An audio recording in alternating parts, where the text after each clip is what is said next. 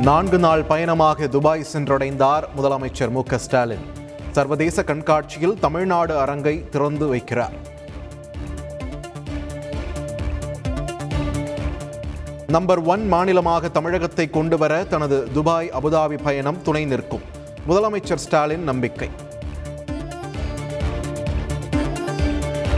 இலங்கையில் இருந்து வரும் தமிழர்கள் பிரச்சினைக்கு சட்ட ரீதியாக தீர்வு காணப்படும். சட்டப்பேரவையில் முதலமைச்சர் ஸ்டாலின் அறிவிப்பு.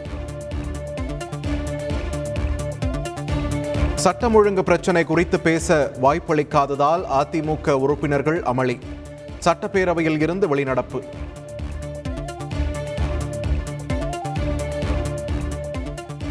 விருதுநகரில் இருபத்தி இரண்டு வயது இளம்பெண் பாலியல் வன்கொடுமை செய்யப்பட்ட வழக்கு. வழக்கு தொடர்பான கோப்புகள் சிபிசிஐடி போலீசாரிடம் ஒப்படைப்பு.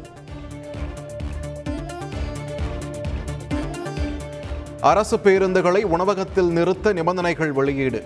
அதிக விலையில் விற்றால் நடவடிக்கை என எச்சரிக்கை.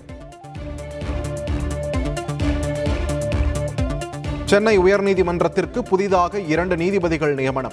குடியரசுத் தலைவர் ராம்நாத் கோவிந்த் உத்தரவு. மேகதாது விவகாரத்தில் தமிழகம் தனி தீர்மானம் இயற்றியதை கண்டித்து கர்நாடக சட்டமன்றத்தில் தீர்மானம். சட்டவிரோதமாக தமிழக சட்டசபையில் தீர்மானம் நிறைவேற்றியிருப்பதாக கர்நாடக முதல்வர் குற்றச்சாட்டு. இலங்கை நுவரெலியாவில் நான்காயிரத்து ஐநூறு ரூபாய்க்கு சிலிண்டர் விற்பனை. பொதுமக்கள் சாலை மறியல் போராட்டத்தால் பரபரப்பு. कौन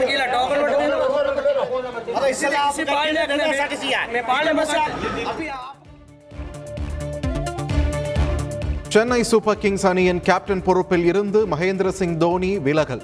ரவீந்திர ஜடேஜாவை கேப்டனாக நியமித்து அணி நிர்வாகம் அறிவிப்பு.